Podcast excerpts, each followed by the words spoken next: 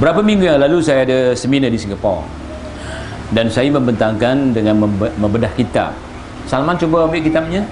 Kegagalan rumah tangga siapa dipersalahkan. Saya bukan nak promosi buku ni. Tetapi dalam buku ni ada jawapannya. Zaman Rasulullah SAW ada sahabat ya Salman atau siapa dapatkan buku tu bawa ke sini. Dalam zaman sahabat ada wanita yang nawarkan dirinya.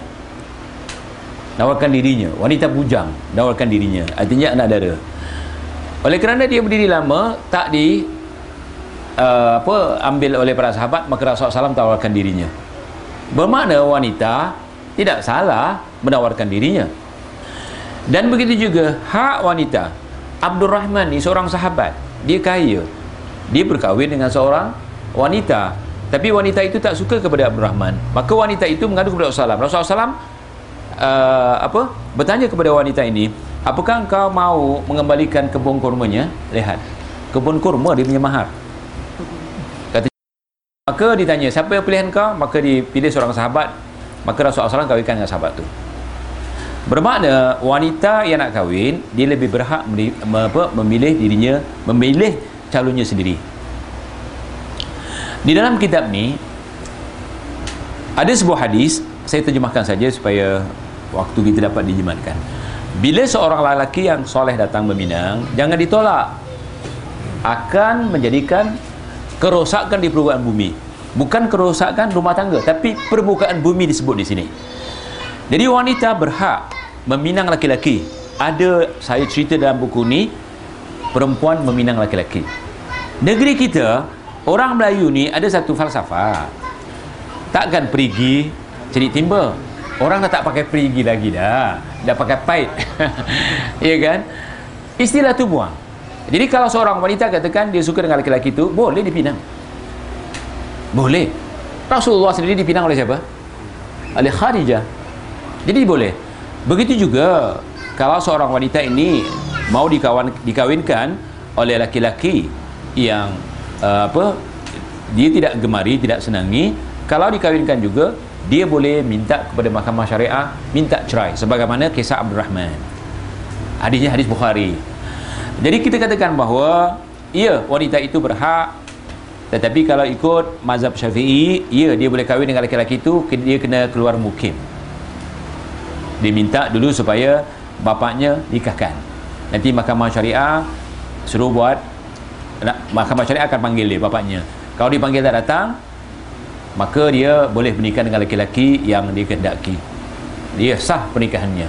Sebab pernikahan ini sebenarnya dengan wali. Tapi kalau bapaknya tak mau jadikan dirinya sebagai wali maka wali hakim. Jadi wanita ni pilihlah yang beragama. Kalau ayat ataupun hadis mengatakan tungkihul mar'a li arba'at li arba'atin dikawini perempuan kerana empat lima liha li jamaliha li nasabiha walidiniha dikawini perempuan kan empat kerana uh, kerana cantiknya, hartanya, keturunannya dan agamanya. Kata Nabi, pilihlah yang beragama, taribat yadak. Maka bergembira antum, berjaya antum. Begitu juga bagi perempuan, kawini laki-laki itu kerana empat ni. Ya? Tetapi kawinilah yang paling beragama. Kalau laki-laki itu bermanhaj salaf, insya-Allah perkahwinan ini Rasulullah SAW dalam hadis-hadisnya ayat Quran di sini perkahwinan ni bukan takut miskin. Perkahwinan mendatangkan kekayaan. Percayalah. Al-Quran menjamin kekayaan tu datang bila kahwin. Tak kahwin takkan kaya. Baca Al-Quran ni. Ada lima enam ayat. Jadi seorang wanita kalau nak dimadu tetap dapat kekayaan. Jangan oh nanti madu uh, suami aku tak mampu. Istilahnya bukan tak mampu dan Al-Quran istilahnya adil. Itu saja tabalakum minan nisa'i mathna wa thulatha wa ruba. Fa in khiftum an la ta'dilu fawahid. Kawinilah laki-laki uh, perempuan yang baik itu dua, tiga dan empat. Kalau tak boleh mampu adil maka satu. Kalau kita katakan adil seadil-adilnya Allah. Nak seadil Allah memang tak mampu. Tapi seadil adanya kemampuan manusia semua orang mampu. Sebab kalau tak adil baca dalam buku ni nanti Allah akan bangkitkan besok sengit jalannya. Kena adil. Ya? Jadi eh, ikhwan ikhwat tidak salah perempuan meminang laki-laki. Dan kebiasaannya adalah laki-laki meminang perempuan. Tapi kalau ada laki-laki Minang atau perempuan Minang laki-laki kita hormati dia. Kerana dia hidupkan sunnah. Hidupkan sunnah. Rasulullah SAW mengatakan an-nikahu min sunnati faman raghiba an sunnati falaysa minni. Nikah itu tidaklah ikut sunatku siapa yang tak ikut sunatku dia bukan daripada golonganku di syurga tak bersama Rasulullah kalau ingin bersama Rasulullah di syurga nikah ikut sunnah.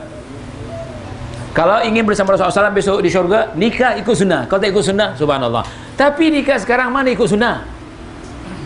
Ha, dia punya pelamin mana ada sunnah pelamin? Karaoke. Karaoke itu mana ada sunnah karaoke?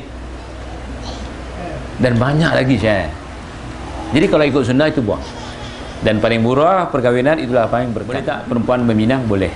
Boleh tak perempuan apa uh, menentukan suaminya? Boleh tak kalau bapaknya dah kahwinkan dengan seorang laki-laki boleh boleh tak dia minta fasah boleh pergi mahkamah? Makanya minta izin dulu kepada anak yang nak dikahwinkan. Saya ada anak perempuan ada orang datang meminang. Saya tanya dengan dia dia giling kepala. Saya tak boleh buat apa? Nak tanya anak saya tu.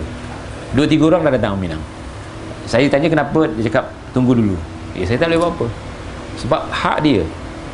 Ya saya katakan kalau boleh cepat-cepat lah kan. Dia cakap nanti dulu. Ok tak boleh buat apa. Ya baru-baru ini datang lagi seorang minang. Ha, jadi kata anak tanya dia tak ni nanti dulu? Ya nanti dulu tak apa. Yang penting jangan tak kahwin aja. Sebab nikah tu ikut sunnah. Ok soalan terusnya